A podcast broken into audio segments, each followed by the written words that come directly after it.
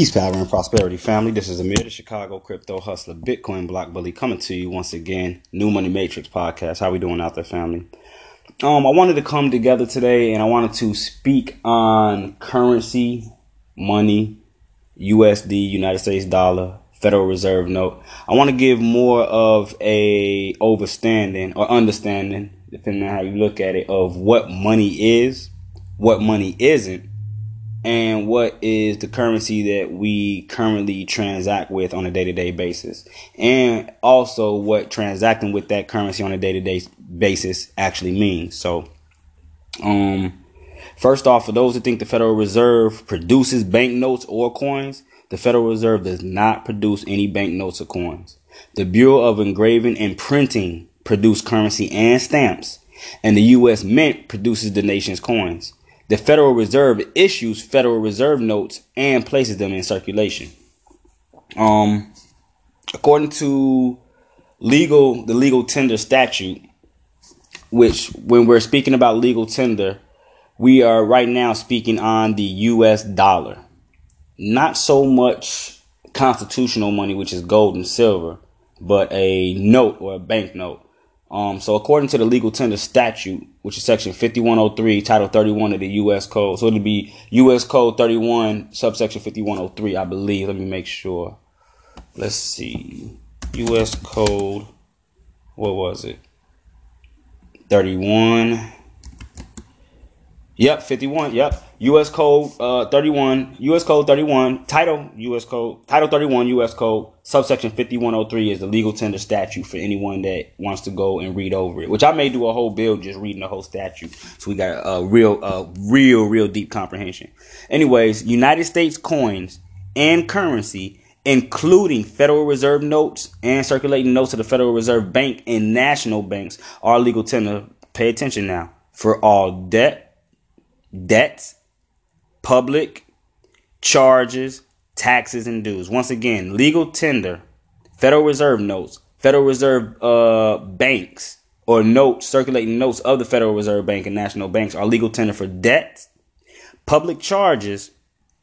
Pay attention. Public charges. Pay attention. Taxes and dues. This means that all U.S. money, as identified, when tendered to a creditor, right?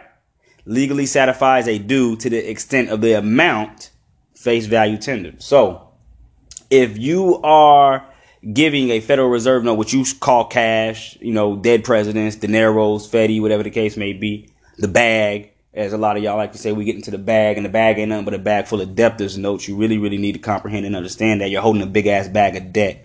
Anyways, um, when you tender or give a debt note to a creditor, it satisfies the debt of the product, service, whatever the case may be that you gave it up for. So think of it like this. Think of it like this. Um, when you go get a TV from the store, the TV has pretty much, not even pretty much, the TV is already paid for. What you're doing is giving them a note that is legal tender for the debt that was left in, left in place because it was paid for already. You understand what I mean? Remember, the United States is trillions of dollars in debt, so they cannot really pay you versus giving you legal tender to operate with. Remember, you're not getting paid. In order to get paid, you have to get be paid with something of actual value. And the United States dollar does not have any value other than backed by the full credit and faith of the American people. Meaning your labor, basically it. So each individual that is born within the United States and nationalized or made a U.S. citizen under the 14th Amendment, you are given a social security number, which is like an employee number, from the Social Security Administration, which is a entity, corporate entity, and the number they give you is tied to your person. I'm gonna leave it at that because I'll get too far far left. However, no federal law, pay attention to this, no federal law mandates that a person or organization must accept currency or coins as payment for goods or services not yet provided. I'm to say that again. No federal law mandates that a person or organization must accept currency or coins as payment for goods or services not yet provided. For example, a bus line may not prohibit payment of fares in pennies or dollar bills. You get that? So they can't tell you um let me see how to put this. They can't tell you they don't want to take your pennies in all actuality. I mean, well, let me not say that because some places do have their own code, statute, rules, and regulations. So let me not say that. Um, but like some movie theaters, convenience stores, gas stations, as a matter of policy, may refuse to accept certain currency of a large denomination, such as notes above twenty or twenty dollar, uh, a twenty dollar note, and as long as notice is posted in a transaction giving rise to a debt has not already been completed, the organizations have not violated the legal tender law. So they can tell you we don't want to accept 50s, 100s, 20s, whatever the case may be. We only want to take ones, fives, and tens. They have not violated any law. Um, when we get into the difference between U.S. notes, which y'all, a lot of y'all probably aren't even familiar with, and the Federal Reserve note, right? U.S. notes were the first national currency, and they started circulating around, uh, or during the Civil War, rather. Um, they were authorized by the Legal Tender Act of 1862, right? Now, the Department of Treasury issued these notes directly. Issuance was subject to limitations, meaning the Congress established a statutory limitation of 300 million on the amount of US notes outstanding and in circulation. Although this was this amount was significant, ugh, excuse me, even though this may have been significant back in you know the Civil War days, it's pretty much a very small fraction of the total currency that's in circulation in the United States. U.S. notes serve no function that is not already served by the Federal Reserve note. They're just two different notes, but they serve the same function. As a result, the Treasury Department stopped issuing U.S. notes. And ain't none of been in circulation since January 21st, 1971. Those that remain in circulation are obligations of the U.S. government. And you add that, obligations of the U.S. government. So the Federal Reserve Act of 1913 authorized the production and circulation of Federal Reserve notes. 1913, remember the Federal Reserve Act. Although printed by the Bureau of Engraving and Printing, the BEP, these notes move into circulation through the Federal Reserve System. They are obligations of both the Federal Reserve System and the United States government. Let me say that again. They are obligations of both the Federal Reserve and the U.S. government. Um, both U.S. notes and Federal Reserve notes are part of the national currency and are legal tender. They circulate as money in the same way. Now, when we talk about money, well, let me let me. Eh, I don't want to too too much deviate. Um, let me see. Uh, so with the U.S. notes, right, or the national bank notes, they're still in circulation. Um, national bank notes were issued from 1863 to 1935. Now they're probably worth more than face value to those that collect currency. You know what I mean? Uh, coins and currency are placed in circulation through depository institutions. They're not, um, okay, depository institution. Let's see. We'll use a currency exchange, for instance. You take a check, right? We'll say a check for McDonald's, Burger King, whatever the case may be. You know, just starting off first job, you know, first check ever. You're taking that piece of paper, which is a debt instrument, you're tendering it to the person behind the counter who is the cashier. And what he or she is doing is tendering you back a certain amount of debtor's notes in accordance to your check, least the taxes that they took from you. So you already know when you go to currency exchange, you give them a four hundred dollar check, you're probably gonna get back. What they, I don't know. I haven't man, I haven't cashed a check in so long. Three eighty, maybe three ninety, whatever. Three ninety five. I don't know. But you're not gonna get the whole four hundred dollars in Federal Reserve notes back because they have to take their cut. Everything you do when you do with that Federal Reserve note, they take a cut. Check it out. In order for you to spend the Federal Reserve note, they take a cut. You pay. You pay extra to spend it in order for you to make or accumulate or receive Federal Reserve notes, you pay. There's a tax. You file your tax returns at the end of the year. But those are for taxes that have been taken out throughout the year. So they They take your money when you spend it, they take your money when you receive it. Remember that. They also, excuse me, they also take your money when you allow them to hold it. That's called a fee. So if you got your money or Federal Reserve note sitting in the bank, not only are they taking it and trading it against other fiat currencies around the world, they're also charging you an X amount. You get what I'm saying? To transact anything. You messing with the Federal Reserve note, you in the public, you're getting taxed. Um, but anyway, so when we look at how it's given out to us, uh, you know, currency exchanges, um, banks, which is a, a, depository institute, they obtain the coins and currency from their reserve banks. Now, the Federal Reserve and the Bureau of Graving and Printing, or the BEP, and the U.S. Mint do not provide coins and currency um, straight to the public for circulation. They just don't. They got to give it through a, a, a middleman. You know what I mean? Um, let me see. So when we were playing with these and what we got to remember is that one time these notes were once backed by gold or silver, and then they were certificates. They weren't a note. A note is just a note. We got to really comprehend the words that we be using sometimes. A certificate shows proof of ownership. A note is just what it is. It's an ownership. So you holding a U.S. dollar, Federal Reserve note, you're not showing uh, proof of anything. But if you have a silver certificate or a gold certificate, or if you had prior to 1933, 34, 35, uh, excuse me, you held something of value because it could be turned in and traded or um, given and you will receive the gold for the actual value of the currency itself or the certificate. One of the largest ever printed by the Bureau of uh, the BEP was a $100,000 gold certificate, series 1934. I'm gonna say that again. This is a $100,000 gold certificate, not a bill. You gotta understand what a bill is and stop calling everything bills. Um, there was a hundred thousand dollar gold certificate, series 1934, and it had Woodrow Wilson on the front of it. That's what was featured on it. Now the series was only issued to the Federal Reserve Bank against an equal amount of gold bullion held by the Department of the Treasury System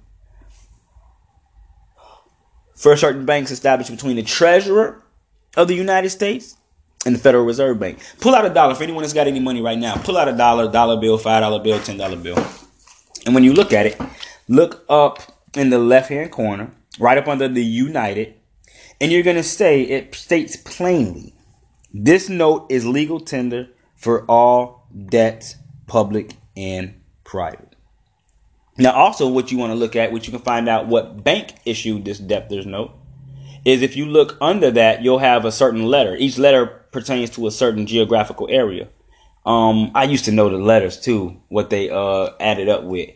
I can't say it right now exactly what it is, but they definitely um are tied to certain banks. I'm trying to think what the number for Chicago was. Was it F? I think F may have been Chicago if I'm not mistaken. F may have been Chicago if I'm not mistaken. Nah, F was Georgia. Um, hmm. Let me see. I'm trying to think if I got some debtors notes. Um, I don't think so. Nope no debtors notes. So, but if you look at yours, you'll be able to see they actually have two signatures on them also. Now you have a signature from the Secretary of the Treasury. That's a Secretary of the Treasury, just a Secretary, and then you have a signature from the Treasury or the Treasurer of the United States. Two signatures.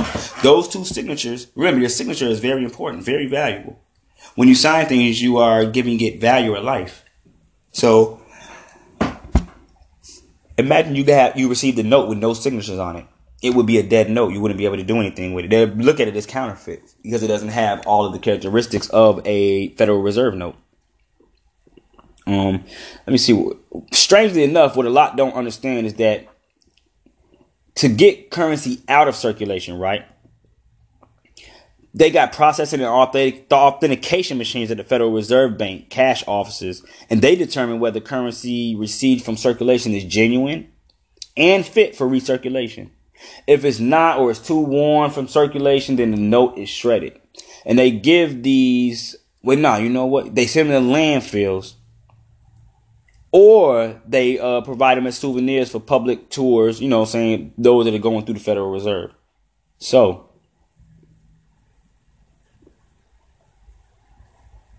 I'm having a yawn attack. I don't know where this came from.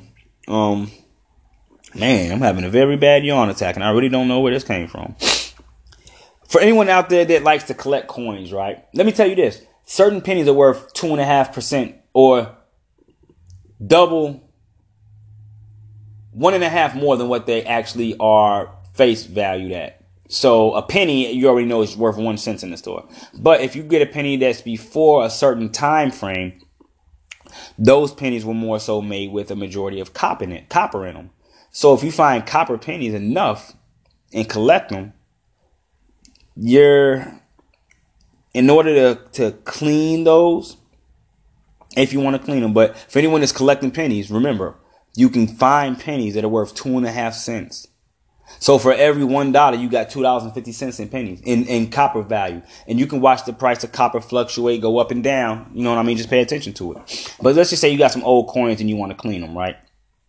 They can be fresh by rubbing with, uh, I think you use cheesecloth or cotton, and you want to moisten it with a paste consisting of baking soda and maybe just a few drops of water. Once a coin is tarnished, though, there's no way to uh, restore it all the way to minted, you know what I'm saying, mint condition. That's pretty much impossible. Now, the condition of a coin is important um, in aspects or in relation to determining the value, its value as a collector's item. That's the only time. So, man, get out, get your currency, clean it up. You know, for those that are collector collectors. Um, let me see. Uh, what else do I want to go over? Okay, let's talk about.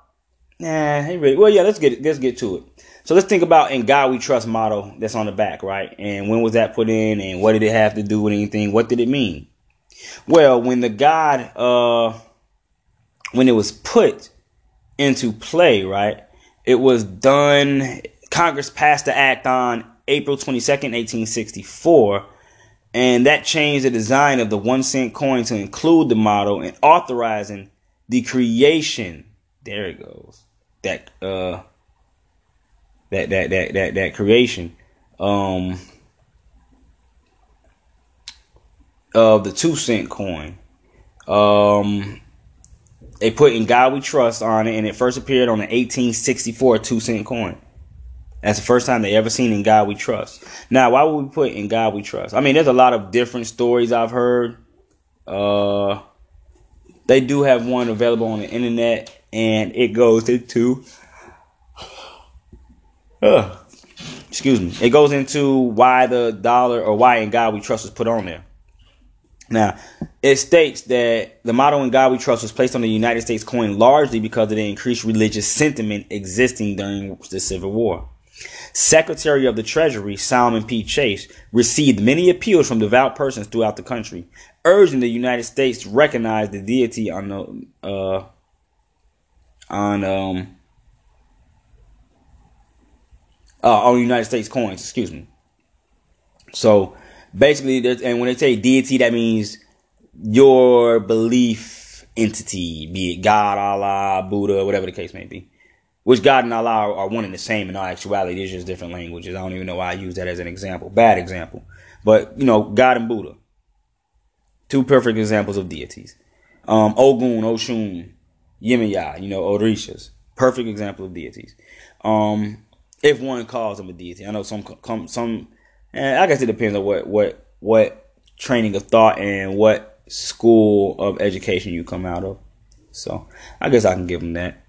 But anyways, moving right along, it goes on to say from the Treasury Department's records, it appears that the first such appeal came in a letter dated November 13th, 1861. And it was written to Secretary Chase by Reverend M.R. Watkins, Watkinson's who was the minister of the gospel from Ridgeville, Pennsylvania. And I'm not going to get into the whole thing, but that's why they got it on there. People basically uh, voted it in on there.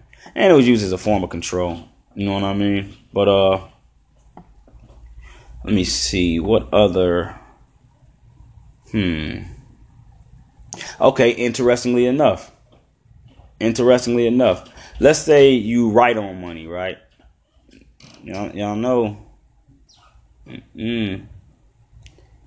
Anyways, if you write on money, right? if you write on money, according to Money Facts at the Bureau of Engraving and Printing's website, the defacement of currency is a violation of Title 18, Section 333 of the United States Code. Once again, Title 18, Section 333 of the United USC Code. Um, under this provision, currently defacement is generally defined as follows: Whoever mutilates, cuts, defigures, perforates, unites, or cements together, or does any other thing to any bank bill, draft, note, or other evidence of debt. Let me say this again. You guys, hmm. Their debtors notes. So for everyone that's out there flashing the big money, got the big stacks, you're holding a bunch of debtors notes. Get that through your head. So, anyways, um, under this provision, currency defacement is generally defined as follows: Whoever mutilates, cuts, defigures, portrays, unites, or cements together does not uh, does anything to any banknote draft, no, any bank bill, draft, note, or other evidence of debt issued by any national bank association, the Federal Reserve Bank or the Federal Reserve System, with intent to render such items unfit to be reissued, shall be fined no more than $100 or in prison not more than six months. So, but defacement of currency in such a um, let me see, defacement of a currency in such a way that it is made unfit for circulation comes under the jurisdiction of the United States Secret Service. Mm, interesting. Interesting. Um, let's see. Okay, I know I got a lot of people asking me like, okay, so when did we go off this gold standard? When was it backed by gold? And a lot of people that don't know it was backed by gold. But those that do, you're probably familiar with House Joint Resolution 192. Those that aren't, I'm gonna break it down. House Joint Resolution 192 was when President D. Roosevelt approved on June 5th, 1933, that obligations payable in gold or silver coin or currency are contrary to public policy, and that those obligations should be discharged dollar for dollar in legal tender. Mm. After the circulation, I mean, after that resolution was adopted, currency of the United States could not be converted into gold by United States citizens. Pay attention. They ain't say USA citizens, United States citizens, which is a statutory claim. Um, but the treasurer would convert gold dollars into gold for foreign governments as a means of maintaining stability and confidence in, in eh, I guess, a confidence in the dollar.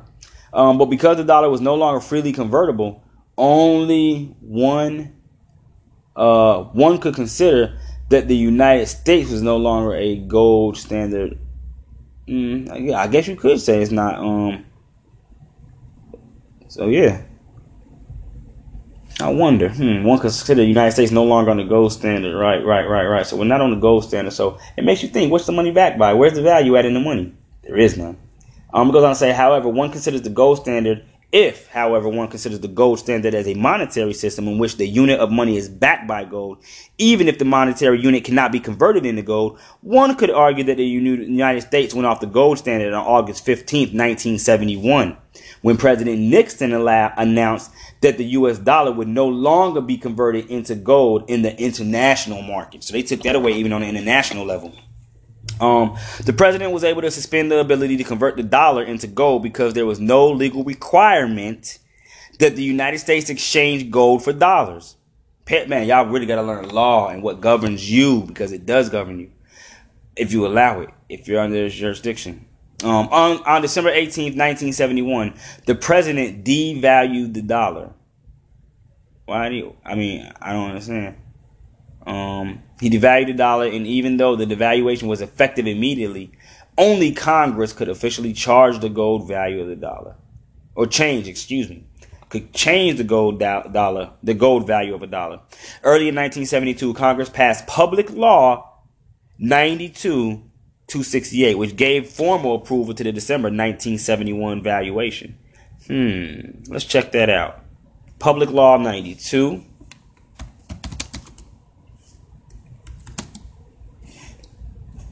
92 and what was the what was it 268 okay so we got 92 268. Let's see what we got here. Let me see. An act to provide for the striking of medals in commemoration to of TILE, first United States international transportation exportation. Hmm. Let's see.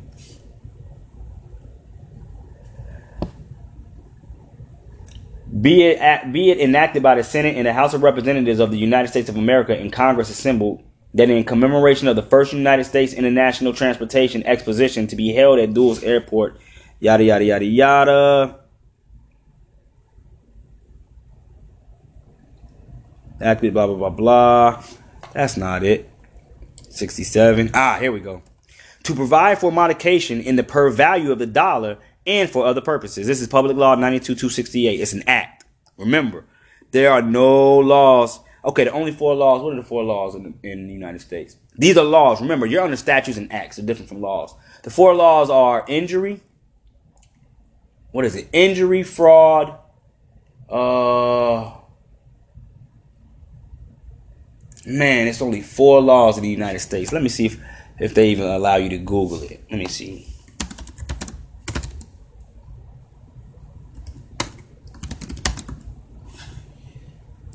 Let me see. Let me see if it'll allow me to bring this up. Treaties, that's what it was. Um, now, within this, let me see. I might not agree with that. Okay. Here it's saying that the four primary sources of law. Okay, those are sources of law. I'm looking for the types of law. Because I know it's like injury to the body. It, it's, it's and I can't think of the four. I, I, I really want to bring them to you so, you so you all know exactly what we're doing because because a lot of things that we break are acts and um are acts and statutes. They're not law. Law and a statute are two different things. But ah, we're not gonna get into all that. Anyways. Uh, be it enacted by the, and I'm, I'm reading Public Law 92 268. Once again, it's an act to provide for a modification in the par value of the dollar and for other purposes, be it enacted by the Senate and House of Representatives of the United States of America and Congress assembled. Section 1. This act may be cited as the Par Value Modification Act. The Secretary of the Treasury is held, hereby authorized and directed to take the steps necessary to establish a new par value of the dollar of $1 equals 138th of a fine troy ounce of gold. When established, such par value shall be the legal standard for defining the relationship of the dollar to gold for the purpose of issuing gold certificates pursuant to 14C of the Gold Reserve Act of 1934. Uh, United States Code 31 405B.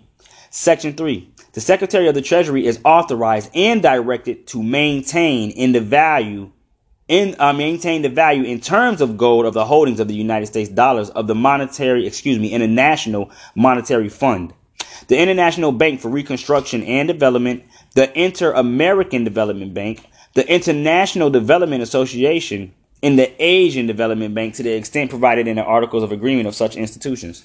There is hereby authorized, yeah, that's crazy, they got the Asian Bank, yeah, I ain't peeped that. This is hereby authorized to be appropriated to remain available until extended. Such amounts uh such amounts as may be necessary to provide for such maintenance of value. Once again, it says there is hereby authorized to be approved to remain available until expended such amounts as may be necessary to provide for such maintenance of value. Um, section four, the increase in the value of gold held by the United States, not USA, just the United States, including the gold held as security for gold certificates, resulting from the change in the par value of the dollar authorized by section two of this sh- this act shall be covered into the tre- treasury as a miscellaneous receipt. Wow. Miscellaneous, right? And that was approved March 31st, 1972. So, fam, I just wanted to come through, just bring a quick, quick story. You know what I'm saying? Just give you a little insight on what money is and what it isn't. So, um, let's see. What is, because when we look at what's legal money, right? Let me see. Let me see if, if I can find it.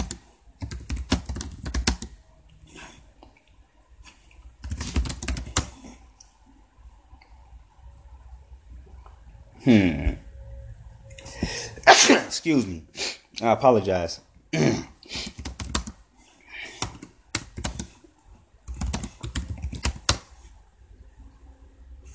let's see, let's see, let's see. Where is mm,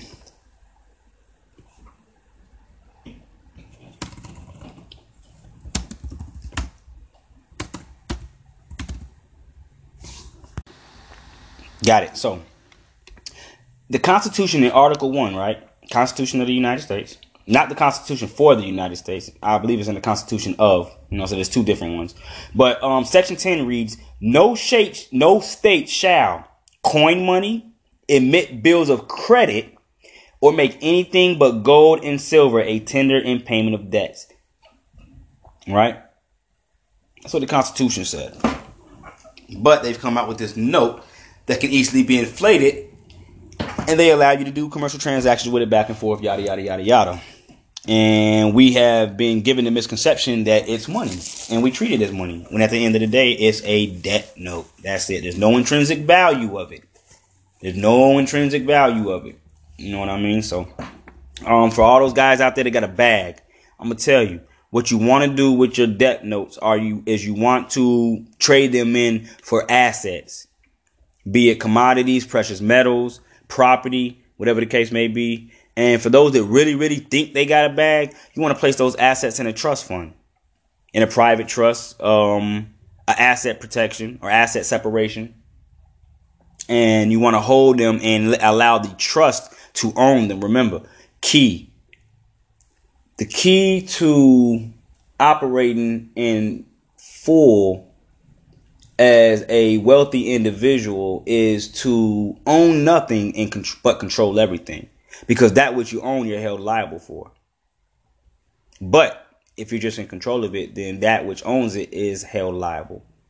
You understand what i mean? So for anyone out there that got a super duper bag learn how to invest in assets tangible and non-tangible such as gold or cryptocurrency property even though on the property side, I would wait to buy any type of real estate for uh, maybe about three years.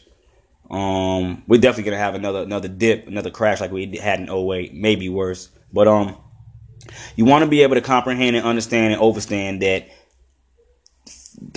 cash is in actuality used for the public and those that are not able to transact or do any type of commercial transactions using X amount of credit.